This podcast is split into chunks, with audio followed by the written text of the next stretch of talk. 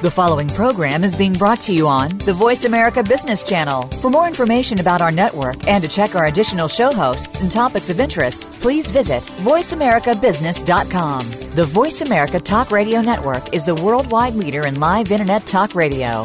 Visit VoiceAmerica.com. The views and ideas expressed on the following program are strictly those of the host or guests and do not necessarily reflect the views and ideas held by the Voice America Talk Radio Network, its staff, and management. In today's business world, you need to have a unique edge in order to thrive. Your show host, Lisa Chickles, understands you have to live it to get it. And she is here to give what they couldn't teach you in business school. This is Chat with Chickles, featuring brand champion Lisa Chickles. In this program, you'll hear from the experts who are already making differences in their business while picking up strategies that can help you and your business survive and thrive. Now, here's your host, Lisa Chickles. Welcome, and thank you for taking the time to join us today for my show on the process of change. In previous episodes, we chatted about innovation, leadership, building high performing teams, and the challenges associated with leading through change. Today, we're going to build on the idea of leading through change and chat more about leading the process of change and what's involved in that. So we've talked about getting people to say yes to your ideas and keeping those ideas alive. But how do we ensure that the ideas that you have or the changes that you want to make are done effectively, that you get the outcomes that you're looking for? You spend all this time on the strategy, testing and evaluating your ideas, getting people to say yes. But have you thought about how to actually do it, how to implement it, how to lead a team and a company through change so that the final outcome is what you intended? That's what we're going to talk about today um, on this show. How do you lead a team, an organization, in your business through the implementation of change and the phases that are involved in that? Because having the idea is only one part of it. Being able to execute successfully and flawlessly is the other. And today we're very fortunate to have a guest with us, Ruth Henderson. And she is absolutely an expert in this area. I'm just going to give you a little bit of background information on her bio. Ruth is one of the founding partners of Whiteboard Consulting Group. Um, uh, I'll refer to them as Whiteboard moving forward. It is a training and facilitation company that works with organizations that are going through significant change to help them to uncover hidden opportunities and improve business results. Of course, two things we're all looking for. Ruth has more than 25 years of experience in both the private and public sector and is a proven leader, mentor, and a certified coach.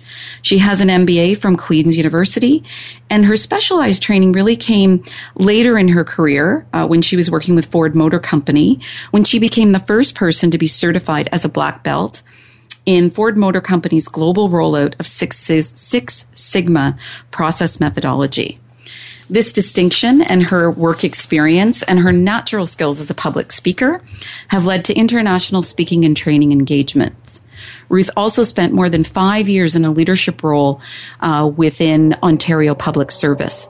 When she was there, she built and led an innovative and groundbreaking team of more than 60 employees focused on business effectiveness and identified over $100 million in saving opportunities in innovative modern, modern service delivery. Clearly, she has the experience and expertise to speak with us today, and especially on this topic of leading the process of change. Ruth, thank you so much for joining us today. Thank you, Lisa. I'm a huge fan of your work, so I'm very honored to be here today. Thank you. So, as I mentioned during the introduction, um, people can spend a lot of time on the strategy associated with, let's say, launching an innovation or as we talked in one of my other shows about going public, doing an IPO, or merging with a company, or even installing a new IT system. Lots of meetings around strategy, but not always enough time spent on the execution. So how we're going to deliver the innovation, the strategy, or the project. Ruth, why do, why do you think most people are focused more on the strategy than the execution? Um, well, Lisa, I actually think there's a few reasons for this. Uh, the first one that comes to mind is that honestly, it's the sexier piece of business. Um, the ability to challenge the status quo, to plan five years out or 10 years out, to imagine the art of the possible, to keep up with business trends. This is what's exciting for people. They want to plan and think ahead. Um, the second thing is that the people who are offer, often thinking about all the strategy are not those who actually are really good at the details. Um, we know that 65% of the population are visual learners, visual thinkers. So when you think about that and you add that to the fact that a lot of these folks are in higher levels, all they care about is the dream. Where am I going? It's the planning the vacation, but not really caring how you're going to get there. So the idea to uh, think of the sexy piece, the fun piece, and then let somebody else worry about the details is pretty normal for a lot of organizations. Well, Ruth, it's funny that you say that because in an earlier show, I talked about being a jungle lion or a zoo lion. And I think that's exactly what it is. The jungle lion tends to be that person focused on the dream. Where are we going? What are the possibilities? Mm-hmm. And the zoo lion's more about, think of them in their environment in a cage of, but wait a minute, what are the parameters? Wait, have we really thought this through? And as you know, we all know you need both in an organization to be successful. For sure. So, so in your mind, what are the risks um, of those those people, those dreamers, just focusing on the strategy and, and not focusing on the execution? Um, the biggest risk is the gap between those who are thinking about this vision of what the possibility of what can be and that what actually ends up being implemented isn't what they wanted in the first place. I like to say that um, everyone that you see that you're walking by is a walking storybook we are lucky enough if we see a couple of chapters inside that person's story. We generally only see the cover. And when people are thinking about this strategy and they've had the time to invest in the story, they've been mulling it over, they've been talking to experts, they've come up with this grand idea, and then they just hand that idea off to other people to implement it and they say, go, run, implement. And those people who are being asked to execute it have no idea what the story was mm-hmm. that brought them there. So they don't have a chance to buy into it. They don't know what they're going to do. And they get caught up in these processes that could lead them to fail. Um, there is uh, W. Edwards Deming is a kind of if you're a geek, if you're a stats geek like I am, um, he's a pretty famous guy from the middle of the last century who was really big into the quality movement, and he moved that ahead. And he said that 85% of the problem with failure in doing anything is, or failure in change, is a result of the process, not of the people. So when people are asked to execute on a strategy that they don't understand the process behind, they're likely to get into trouble. Wow, that, that, I didn't I didn't realize that's a great quote um, around the failure. Um, so so we know it's important clearly from that mm-hmm. quote and that statistic. So then I guess why don't we do it, or what makes it so difficult? Oh, you know, um, what makes it so difficult is that it's so easy to just imagine this end state. Um, and you know, you could be your jungle and your zoo lion could be a couple of different things behind that. I've imagined this end state, and thereby, therefore, everyone else should just know what I want. Um, also, you've got people who imagine the end state and really don't care how you get there just figure it out. So they spend a lot of time on the goal, the shiny the shiny goal at the end of the road and what that goal is and what the next one might be after that. And then once they've done that, they lose interest. And so, what we tend to do, those uh, listeners today who are um, project managers will know that people take their eye off the ball. And the metaphor that I like to use is that um, if you're running a race and you were, you know, in second grade when you did your first 50 yard dash, they told you to run through the ribbon at the end. Don't run to the ribbon and stop because you lose your momentum and you actually don't finish as well as you could. And it's the same with a project. You have to run through the ribbon and actually run through the goal and all that whole process of getting to the ribbon is really important, but it's really boring to a lot of people. Mm-hmm. There's um a book called The Tao of Pooh, um, and Tao is spelled T A O. It's the uh, it, it takes a look at the theory of Taoism and it turns it into language we can all understand, and it uses that wonderful character Winnie the Pooh to explain it. And I just I'll, I'll read you a, a, small quote that's one of my favorite things. Um, Winnie the Pooh says that the Christmas presents once opened are not so much fun as they were while we were in the process of examining, lifting, shaking, thinking about and opening them. 365 day- days later, we try again and we find that the same thing has happened.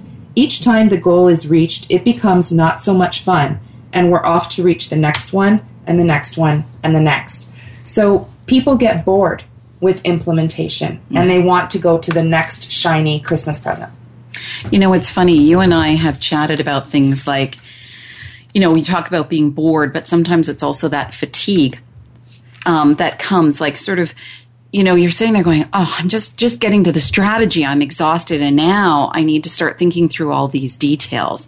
D- do you find that that's a challenge for people? They can actually just get some, I think, what you've called before, like a change fatigue. Absolutely, um, people experience change fatigue all the time.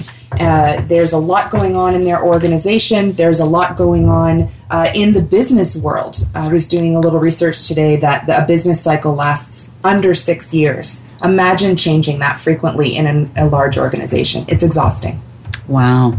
So, so you also said earlier that, you know, the people that come up with the strategy may not be the people that execute. Mm-hmm. So, so what are some of the challenges around that, around maybe that transition? It's the communication piece between those people, um, people that develop that strategy. And again, I mentioned they've been living and breathing it for a long time and the ability to uh, clearly communicate in a way that will resonate with the people that have to implement it. You first of all have to get them to buy into it and to understand it.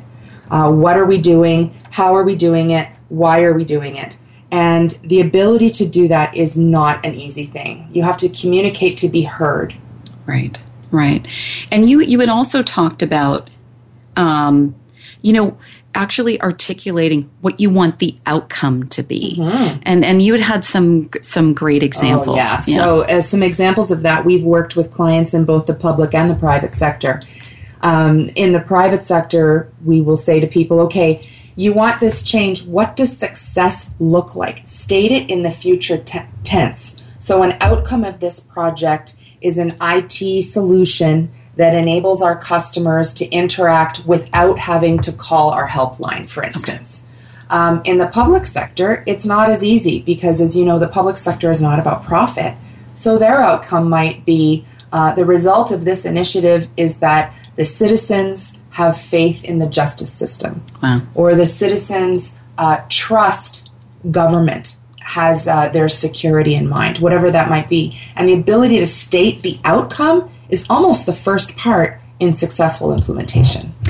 Uh, right, because I think what you're saying is, is if I don't know where I want to go, Yogi Berra right, would yeah. say, Yogi Berra would say, you may end up somewhere else. Right, exactly. And I think that's what you're saying that could happen. So the people working on the vision, maybe they had an idea of where they wanted to go. Were they able to clearly articulate it? And if, and then were they able to trans, transition all of that to the team that's implementing yeah. to make sure they end up in the right place? So I see that we're coming up on a break. And so I just, um, I, so I see that we're coming up on a break. And when we come back, we're going to chat more about what some of the challenges are around, you know, actually thinking about execution and why people don't. And then also what are some of the things that we can do about it. So we'll chat with you in a minute.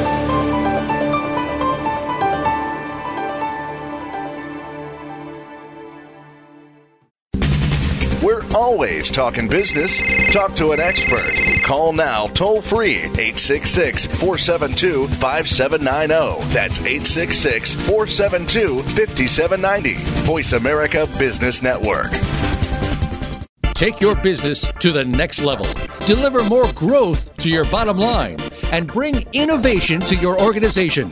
Visit lisachicklesconsulting.com. Lisa Chickles Consulting will work with you to unearth your brand's potential to drive business results. Lisa works with the top brands in the corporate and not for profit sectors to develop strategic plans to ensure success. Bring a fresh and original perspective to your business. Visit lisachicklesconsulting.com. That's lisachicklesconsulting.com. We're always talking business. Talk to an expert. Call now, toll free, 866 472 5790. That's 866 472 5790. Voice America Business Network.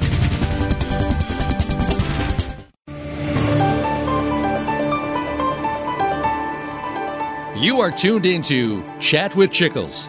To reach Lisa and her guest today, please call into 1 866 472 5790. That's 1 866 472 5790. You may also send Lisa an email to chatwithchickles at rogers.com. Now, back to this week's show. So we are back and we are talking about the process of change. And I have with me here today Ruth Henderson, who's an expert in this area.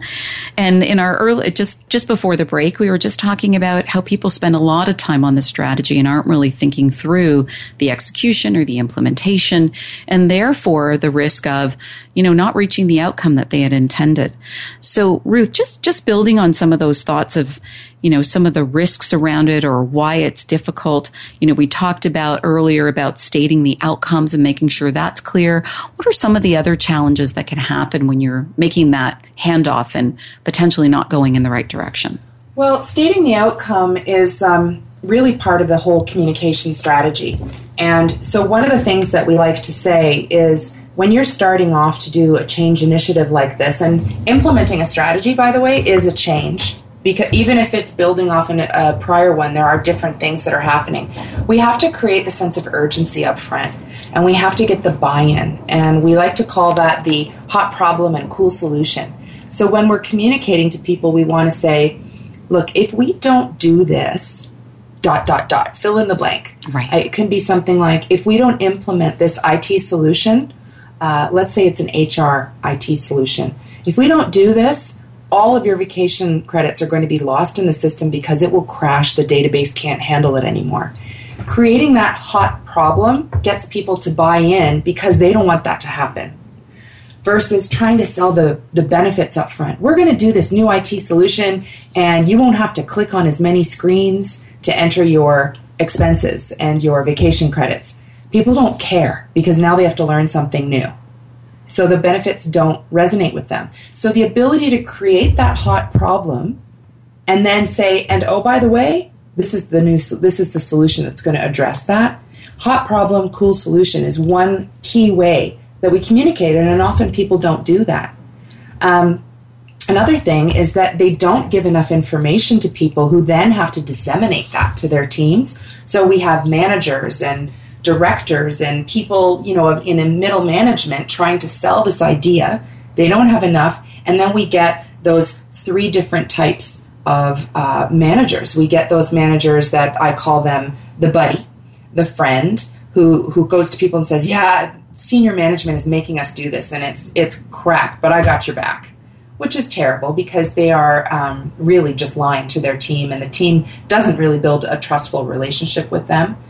Then we have the cheerleader who comes out and says, Hey, we're going to make this change and everything's fantastic. And that's not genuine. And we want people to be genuine when they're communicating. Those are some of the ways. Um, one more is uh, that people can um, communicate based on the way they think the message should be told. So when I communicate with you, I do so using my vocabulary, my culture, um, I write notes to you based on how much time I have, etc. And I expect you to figure me out. And that's not effective. What I need to do is to figure you out, Lisa, and say, you know what? Lisa doesn't even read her emails. So I need to communicate with her differently. And I could say, well, too bad for you, Lisa. You have the email. You should have read it. And I would be right, but I would also be ineffective. So we like to tell people to be commu- to communicate to be effective not necessarily to be right. So so when you're starting a project, let's say you're you're starting at the initial implementation, do I need to think all of that through? So am I sitting there thinking about how am I updating people? How am I keeping them on track? And then also at the same time thinking through what you just said about how they like to be communicated and the different ways they can do that, whether that's in person or email. Hundred percent. You have to you have to think of all of that, and it's exhausting, but it has to be done if you want to be effective.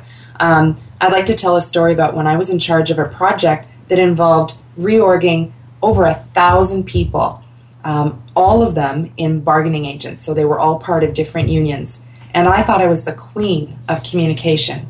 And I didn't think I had to do very much because it's naturally, it's in my nature to communicate written communication because who wants to talk on the phone? It's not effective.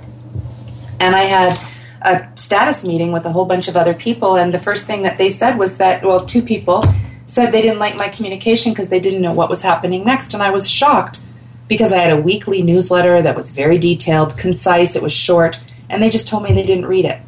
So I wanted to say to them, well, too bad for you. And then I realized that's not the case. So I had to figure out how to communicate with them. So it has to be done. Who are your stakeholders? Who are the people that you need to engage? How are you going to communicate with them? It's going to be different for every single group. Uh, how frequently? Using what medium? What is the message? What questions are they going to ask? All of those things. And it's probably one of the top three things I would say in effective implementation. So, sometimes people have to implement what I call off the side of your desk, mm-hmm. right? And what you're talking about mm-hmm. is a lot of work and it also takes a lot of time to think it through. Do you think people can do it off the side of the desk? Should there be dedicated resources? What, what's your experience been? Um, two things. One is um, if it's not done off the side of their desk and it is done by a specialized team, that team is often thought of as a SWAT team. It's what we call them today, which is fairly negative connotation. They come in, they fix things, they leave. It sometimes can work, and it sometimes can make people feel resentful that you're coming into my area telling mm-hmm. me what's wrong and then leaving again. That's the way people often feel about consultants, by the way. Um, I like we're both consultants, yes, by the way. We're both consultants, and we don't operate that way. Uh, the the other thing, though, is when it is off the side of your desk. The first time you have to do something like this, it can be quite onerous. I'm not going to lie it's administrative in nature to think who do I have to talk to and how. But you get the hang of it. And then the next time you have to do it, you just know what to do. So the first time is it's fraught with mistakes and leaving people out and fixing your mistakes and uh, you know fixing emails that have tone that wasn't intended and going back and then the next time it gets better and then the next time it's just natural so, yeah, it can be very difficult to do it off the side of your desk, but it can be done. And it usually means you're more bought into the solution. Well, and I, I, think what you're saying too is it's a big investment up front, but once you get your system, I'll call it, yeah. sorted out, and people are in agreement that this is the right way to communicate, and we're all like listening in the way that we need to and getting information in the way we need to, that it should get easier. So it's kind of, if you can just sort of get over that initial hurdle, then it might it might get easier along the yeah, way. There's a an analogy. Um, uh, I think it's Jim Collins and Good to Great, and he talks about the flywheel and getting the flywheel moving, and you kind of have to put your shoulder against the flywheel and get it going, and it's really hard. But once you do, it starts to build momentum, and it's exactly that. It's getting going. It's really a task to overcome. Once you do, it becomes part of the process. That's great. So then if we're so we're thinking about all of that. So we said, look, lots of people they like to be in the part of the strategy because it's sexier and it's the visioning and it's the dreaming. And then you get to the implementation and if it's the same team, they're tired, they might not have the skill set or um, you know, they're not or if it's a new team, the transition, the handoff. So so, what are some of your insights on making that easier? And, and I know you've talked about sort of the four disciplines of execution, and maybe you can tell us a little bit more about that. Oh, yeah. It's one of, one of my favorite things. Um, this is uh, Stephen Covey wrote a book called The Four Disciplines of Execution, and it's I highly encourage it for people who want to learn how to execute better. And what he stated was that many organizations have, you know, 87 priorities. All of them are priority number one right? 1A, 1B, 1C. And he has implemented this in so many different organizations that all of us would be familiar with. And he said, you know what, guys, pick one. And how are you going to measure it? So, my organization has taken his um, framework and modified it just a little bit. And so, we then say, what are those four steps to flawless execution? And the first step is that you have to decide what your focus goal is. Mm-hmm. What are you focusing on? And OPS, how are you going to measure it? You need what, what Covey calls the lag measure, and a lag measure being something that's already happened. The second thing that you have to do is figure out what actions are going to support that goal and measure those. And those are the lead measures because they predict the, the success or failure of the lag measure. An example might be I want to lose 25 pounds. Weight is a lag measure because by the time I set on the scale, it's already happened. The lead measures might be how many calories I eat, how many times I exercise, or what types of food I eat. And those are the things I'm going to focus on. So I'm not going to go out there and just say, I'm doing everything there is to do to lose weight. I'm actually focusing on my diet and my exercise habits. In an organization, if you want to save money, what are those things you're doing? The last two things um, in his methodology that we've adapted are creating a scorecard so people can see if they're winning. Everybody wants to know if they're winning, and uh, posting it in a public place. And the last thing is developing a habit of accountability, holding each other actually accountable. And that's where a lot of organizations slip up. And, and then when you say accountability, are you talking about, um, you know, checking in? Mm-hmm. Is that, is that, and, and yeah. is, it, is it a person? Is it the group? Can it be whatever you decide? The best thing is a group. When you mm-hmm. have a scorecard that's written by hand and isn't a fancy Excel spreadsheet, and somebody's just put up on the wall, here's what we're tracking, and then the group stands there and each person has to go up and tick off what they've done, everyone standing around them goes, Hey, Lisa, I noticed you didn't make all the sales calls that you were going to make. What got in the way? We don't say to you, hey, Lisa, you big jerk, you didn't do what you were supposed to do, you're a bad person. We say, hey, what got in the way and how can we help make sure it doesn't happen next time? That's accountability. So would you say too and like when you're thinking about implementation you also have to think about well, for a team what are some of your rules of engagement? Like how you're going to treat each other what your behaviors are because that scorecard could make me not want to come to a meeting as 100%. an example. Okay. an effective team a high performing team has norms and ground rules and those norms and ground rules are developed by the team together to support the team. Perfect. Okay, thank you, Ruth. And we're coming up on a break. And we're going to be, when we come back, we're going to talk about, you know, implementation and then how does that compare to process improvement? And then as a leader, what do you need to know to lead effective change? And we'll be back in a minute.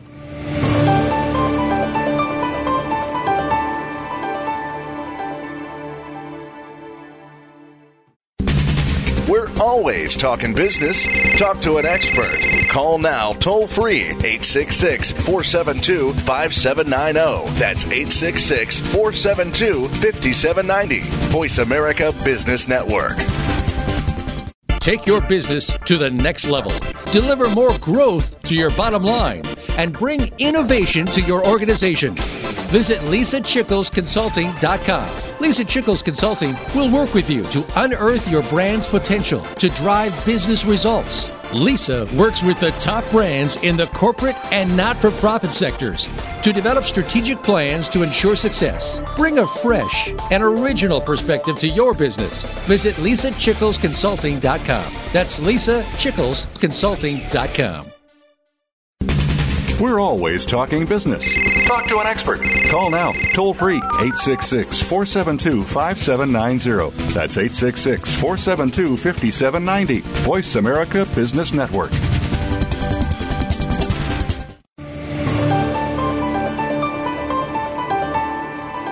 You are tuned into Chat with Chickles.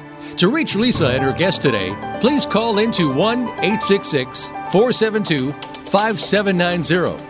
That's 1 866 472 5790. You may also send Lisa an email to chatwithchickles at rogers.com. Now, back to this week's show. So we're back and we are chatting with Ruth Henderson from Whiteboard Consulting Group and, t- and chatting about the process of change. And what we're going to focus on right now is in our earlier segment, we talked about the fact that people spend so much time on the strategy, they don't spend enough time on the implementation and planning for it. And that can mean all the difference between success and failure uh, of a new idea and innovation or implementing an IT system. And then we just talked about what some of the challenges are and thinking through styles of communication and how you put the team together. And now I just want to chat with Ruth a little bit about talk to me about the difference between when I, I hear people talk about process improvement, which is one of the expertise that Whiteboard um, brings to their clients, and implementation. And tell me, are they the same? Are they different? What do we mean by that? Okay. Um, people do get that confused. They also get it confused with innovation. Um, what I like to tell people is implementation is implementing anything, whether it's a strategic plan, a marketing plan, uh, an innovative idea, a financial plan, or a process improvement. So if you think about it, picture a circle in your head, and at, at 12 o'clock is the strategic plan, which is the starting point of everything. That's because that's what your business is. It's the start of everything. And so people come up with a strategic plan and then they implement that. And so the business is moving along, the clock hands are sweeping along the circle, and we get around to four, five, six o'clock, and people start looking at their operations and saying, hmm, this isn't moving quite as effectively as it should. This is costing us more than it should. Customers are complaining about this thing more than they should, uh, or we're making more mistakes, or we're throwing things out. We got a lot of waste in the system. We've got ideas for process improvement. And so somebody comes up with these ideas and what it is they're going to change and what they're going to do, and they have to implement those things. And that's built back into the system, and then the operations go on again. Um, so we really implement anything that's a new idea or a new change. Um, whether it's a strategic plan or a process improvement idea doesn't really matter. It has to be implemented effectively because it's all change. So, so if I'm if let so it's a very good point that you made. So I've now you know prepared my strategic plan and I'm about to move forward with you know implementing one of the strategies that's there. As I start to implement, should I also be making sure that I I have I don't know if it's setting aside time or resources that there may be cues around process improvement that will come up as I am implementing. Oh, yes, please. Um, absolutely. it's one of the things that we talk about a lot. And it's in those four disciplines of ex- execution. Right. When we talk about a scorecard and knowing if you're winning, um, that scorecard should be saying things like, uh, we expect, let's talk about a contact center. We expect that we will be able to handle a thousand calls a day. And all of a sudden, we're only handling 800. What's going on there? Are the types of calls changing? Is there something wrong with our system? Are our agents not able to take as many calls? Is there a training problem? That's when the process improvement comes in and says, okay, we need to figure out what's wrong. The danger in that situation is people are looking at my strategic plan, I've implemented, mm-hmm. it's now in operation, and they're assuming what's wrong. They see that drop in the calls and they say, Our agents, we need more agents. Go hire more agents. Or our agents need to be trained. Quick, go get more training and they don't know what the solution is. I had a client once where they asked me to figure out exactly that. Why were there such wait time, long wait times to answer the phone? They were all ready to hire more agents. Turned out it was a technical problem. They could have hired 100 more agents, but no more calls would have got through the system. Process improvement looks at that um, very uh, solution agnostic, we call it, and says, all right, take a look at that and then go take a look at what the potential problems are. One of the things that I love about what you do and how you articulate it is because uh, from in my business I'm accountable to the strategy. What can happen is is that if it doesn't get implemented properly or people haven't identified the right areas of process improvement mm-hmm. is sometimes people will say well maybe the strategy was wrong. Yeah. And actually, the strategy still could have been right or the right strategy for the organization, but we just executed it wrong. Well, and that would make me say, what was your outcome statement? Right. Exactly what I said before. Yeah. So if your outcome statement was done when you did the strategy, so I've got this strategic plan for five years. What does success look like in five years? In five years, success is this. We can't say that's wrong all we can say potentially is that things change between now and that goal, and we had to take a different route to get there, or technology changed, or the rules changed, the law changed, and we actually had to shift where we were going. If you think about it as a roadmap, we can either say, yes, we're still going to the same place, but we're going to take a different route because there's construction on the highway, or we can say, actually, we're not going there anymore. We're going somewhere else because it's more relevant to what we want to do and what we want to see. So, process improvement. So, you, you've done a great job of explaining what it is. Are there different kind of methodologies or theories that people apply? I mean, this Six Sigma black belt that you are, it's very exciting. Sounds very, Sounds very sexy. Very, yeah. very mm-hmm. sexy. I'm a black belt. Yeah. So can you tell me, so talk to me about those. What are those different methodologies? And Sure. Um, there's a million, maybe not a million, half a million. Okay. Um, there are so many, and I'm a little bit of a blasphemer, I have to say, Lisa, because I was trained in Black uh, Six Sigma, as you mentioned, back at the end of the 90s. and it was an, an enormous movement or a buzzword, and people say, Is it dying? And so Six Sigma, like a lot of other process improvement uh, methodologies, is designed to look at things that are going wrong and defects and get rid of the defects.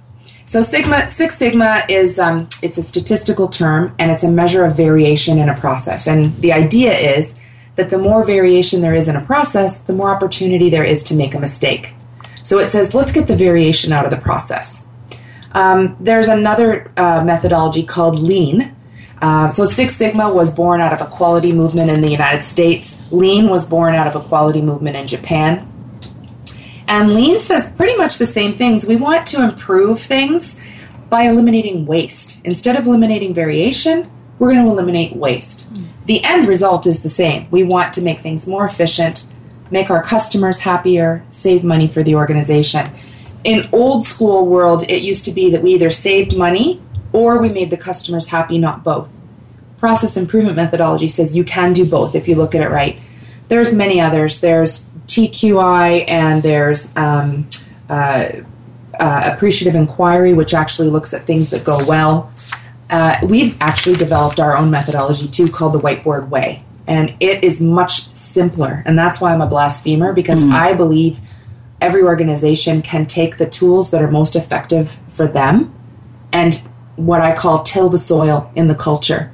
There's a lot that needs to be done with a culture of an organization before a massive process improvement um, change happens. So, so as part of your whiteboard way, or when you're working with a client, are you assessing sort of their organizational culture and capacity uh, before you select the right tools for them? Well, for sure. Sometimes we're assessing that before we take the job. Mm-hmm.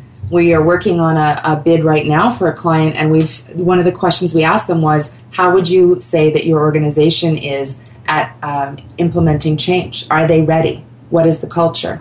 And the reason for that is that an organization can be as excited as it wants about making a change. But if the rest of the culture isn't ready to make that change, it's just going to hit a brick wall and fail.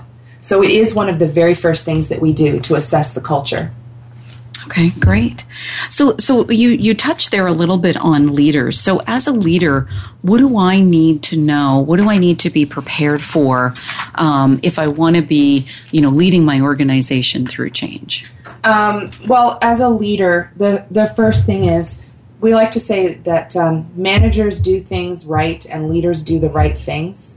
So, as a leader, we want to make sure that we are thinking about is this the right thing for my organization. Not only is it the right thing with the right outcomes, but is it the right time and is my organization ready to do it? So it's very much, you know, the standard what is a leader's role in change is to champion the idea and to communicate it. Um, but that first step is is it the right thing to do? Is it the right time? And can I create that hot problem, cool solution message for my team so that they will hear me and that whole ability to communicate that, to then make sure the right resources are there, and to stick with it all the way through rather than the next shiny goal uh, making us say squirrel and going off into the new task that's uh, sexier and more exciting. So, so would you say that? So, does a leader, and maybe you mentioned this earlier, does the leader need to kind of assess their own organization's readiness for change? And and if so, how would how do they do that? There are many um, there are many tools and methodologies for assessing the readiness for change. Um, one of the things that we do is say, how have change initiatives gone in the past, and how would you say people reacted to that change? There's um, a great curve that's called the change curve, and anyone can Google it and find a picture of it. And it talks about how people progress through any kind of change from denial to anger to exploring to acceptance. And it's based off of um, Dr. Elizabeth Kubler Ross's work from the 1970s when she came up with the five stages of grief. It's the same kind of thing, it's all a change. So they can use that and say, Where is my organization? Think of it as a person. Where is it on this curve based on all the experiences that we've had? And then who would I ask to implement it? And what kind of um, blocks would they or barriers would they um, see when they're trying to do this? And would you say too that people in the organization might be at different points on that curve? So not everybody would necessarily be at the same place. Not only are they all at different places, but you are too. So, as I mentioned before, everybody's a walking storybook, and everybody is at a different place on the change curve. And the uh, talented leader can manage all those things and bring them so that they're at least all at a starting point together and they're set on a race where the, the course is defined, the course is ready to go, and they have all the support and the tools to actually get it done. That's great, Ruth. And we're coming up on a break. Um, and when we come back, we'll speak a little bit more and wrap up the idea around uh, what does a leader need to know um, in order to be successful in leading through the process of change. And then also just wrap up with, um, you know, what are the key things that we want you to remember as you go back into your organization and need to lead projects like this. So we'll be back in a few minutes.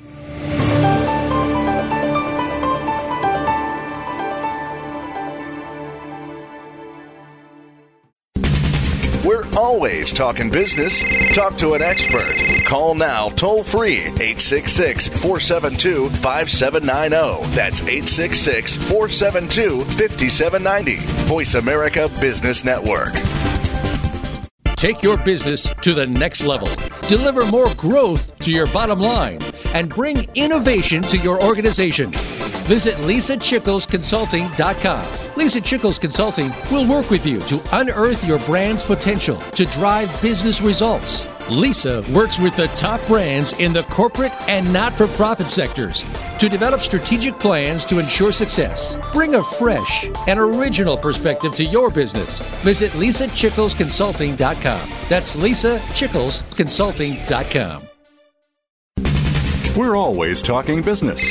Talk to an expert. Call now, toll free, 866 472 5790. That's 866 472 5790. Voice America Business Network.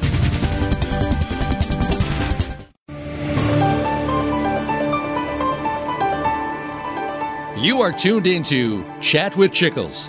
To reach Lisa and her guest today, please call into 1 866 472 5790. That's 1 866 472 5790. You may also send Lisa an email to chatwithchickles at rogers.com. Now, back to this week's show. And we are back, and we're here with Ruth Henderson from Whiteboard Consulting Group, and we're chatting about leading the process of change. So now that you've decided on your strategy or your new innovation or implementing a new IT system, now the question is, how are you going to get it done? And we've all worked with those leaders who have told us, we'll just get it done. And we kind of leave the room feeling a bit overwhelmed, not even knowing where to start.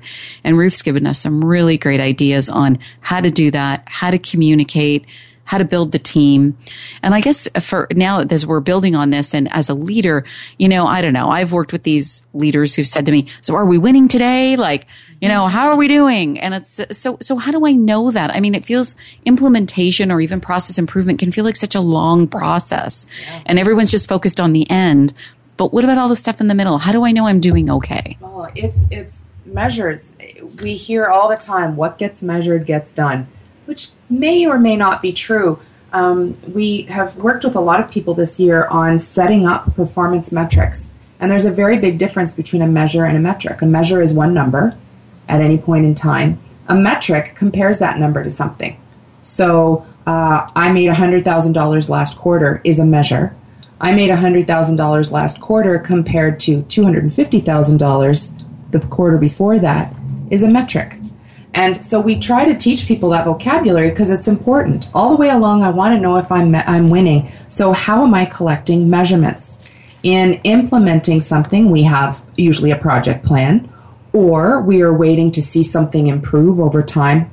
How do we know? What was the baseline? Did we collect a baseline? Um, another common phrase is data rich and information poor. So people have spreadsheets coming out the wazoo. They have so many spreadsheets and no idea what they mean. So business analytics is becoming a very popular um, team in many organizations to actually take those numbers and turn them into stories. We say, tell me the story. So what's the story with the data? Do you have data? Is it the right data? Do you have baseline data? And have you selected the key things that you want to measure? So would you say so would you say Ruth that you know at the beginning you talked about before you implement something make sure that people understand the outcome. Mm-hmm. At that same stage should you also be agreeing to your metrics? Yes. So how you're okay, so how yes. you're going to evaluate uh, mm-hmm. the the project along the way. Sure. So high level uh, outcome statement as I said before might be something like uh, in the public sector it might be something like the um, the citizens have faith in the justice system. How do you measure that? In government today, it's extremely hard to get those measures. So governments are moving to surveys. And they're actually saying, surveying people after they have a service, and they say, What are your thoughts on that? And at least they're now being able to say, We are measuring whether or not citizens have faith in government by this question on the survey. Uh, in the private companies, if they say the an, a successful outcome is an IT solution, that means our customers don't have to call us for help. The measurement there might be the number of calls that you receive with the that are categorized under a certain heading. So we have to assign measures to those outcomes, or we have no idea if we're actually achieving them. So, so the leader and the team have to buy into the outcome and the and the measures yes. and the metrics. Yes. And would those measures and metrics change? Oh, uh, measure, this should be a living thing. Absolutely, they should change as we achieve one goal. We should be refocusing on another one. So we receive, we achieve the possibility of answering a thousand calls in a day in a contact center. Maybe we want to make it eleven hundred for the next year how do we constantly shift and change those with the needs of the business and the standards in the industry? Well, that, that's great. Thank you so much, Ruth. I think we're coming now to the part where we're just wrapping up, and and so, you know, as we come to this final part of the show, um, Ruth, what what do you want to make sure that people remember as they go back and lead their team or their company um, through any form of change? Um, I think that I would say uh, like three things. The first and the most important is measurements. Believe it or not, we sort of talked about it at the end, but I can't say enough about measurements. Um, being able to show people if they're winning, to keep them engaged, and to make the case for change. Data is so important for that. The second thing I would say is use change management theory. Look at John Kotter's model, his eight step model for change management. The very first one is creating a sense of urgency. It's that hot problem, cool solution. And how do we make that statement so that people understand the need for change? And if they don't, not necessarily happy about it, at least they understand why you're doing it. And they're more likely to engage in the process of implementing it. Um, and then the last thing I would say is make sure that you're communicating in a way that's a realist, not the buddy, not the cheerleader, but the realist. You're communicating to be effective, not to be right. So you're not saying, Look, I told you I sent an email. You're actually considering the audience and communicating with um, facts, with timelines, and communicating in the way they need to be communicated to. So I guess I would say measurements, um, the change management, and the sense of urgency. And then the last is the effective communication and communicating like a realist. Well, Ruth, just you mentioned this idea of um, the hot problem and the cool solution. Can you just give me another example of that? Yeah, sure. Um, so, uh, in some organizations, we would talk about the fact that um, maybe we need to move to a different building. And this has actually happened. I've been in organizations where they did this and they said, We're moving to a new, new building. And it's going to be amazing because this new building has a Starbucks in the basement and it's really close to uh, a shopping mall and a grocery store. So you can get your groceries on the way home and everybody's going to have a window seat because it's so nice. And what they didn't do was help people understand why they were moving. So people just didn't listen and they all they heard was we're moving to a new building. It's now 30 minutes extra in my drive time and my child's daycare is in my current building. So all i'm hearing when you're listing the benefits is wah wah wah. I can't even hear you. So the hot problem cool solution is hey guys we have to eliminate $750000 from the budget that's a big number, and there's only a few ways we can do this, and I'm sure you can imagine what some of them are. And the one that makes the most sense is moving to this building. Now, there are going to be some challenges for all of you. I would like to work with you on what those challenges are and help everybody adapt to what that is. There are also some benefits. So, I start off with the hot problem of having to cut a budget, and people know that means cutting people potentially. Nobody wants to cut people. So then they're thinking, okay, now what are the things that I need to do in order to be part of the solution? That's one example. I, I, think that's a great one. And I think the way you communicated was as a realist, right? So yeah. you're not just like being the cheerleader or the yeah. buddy. Hey you're guys, actually yeah. to a new building and Yay. it's got a Don't we all Starbucks. love Starbucks? Yay! For all those Tim Hortons lovers out there. Yeah. Um, not so happy. So I think the, even the way you're communicating is giving them a great example. Yeah. So, so Ruth, I really want to thank you for joining us today on our chat with Chickles and chatting with Chickles today. Um, it was great to have you and your expertise. I do want to let people know that if they would um, like to email Ruth, you can reach her at ruth.henderson at whiteboardconsulting.ca. And you can also t- check out her website at www.whiteboardconsulting.ca. So, um, um, and you can also download this episode um, either from my host page on voiceamerica.com or iTunes. Um, and feel free to reach out to me um, and, you know, uh, like me on Facebook or connect with me on LinkedIn, follow me on Twitter. Um, and thank you for being a part of Chat with Chickles, what they couldn't teach you in business school because you have to live it to get it. And I think Ruth has clearly lived it. I lived it. so we'll see you next week. Thank you. Thank you for joining us for Chat with Chickles. Please tune in again next Thursday at 8 a.m. Pacific Time and 11 a.m. Eastern Time for another edition with brand expert Lisa Chickles on the Voice America Business Channel. We'll talk again on the next show.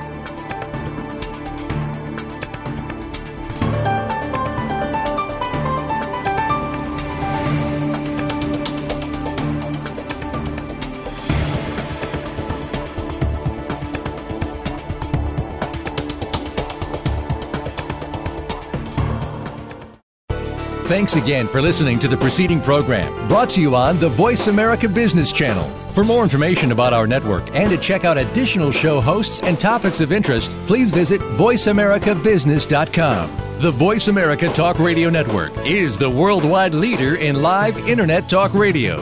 Visit VoiceAmerica.com. The views and ideas expressed on the preceding program are strictly those of the hosts or guests and do not necessarily reflect the views and ideas held by Voice America Talk Radio Network, its staff, and management.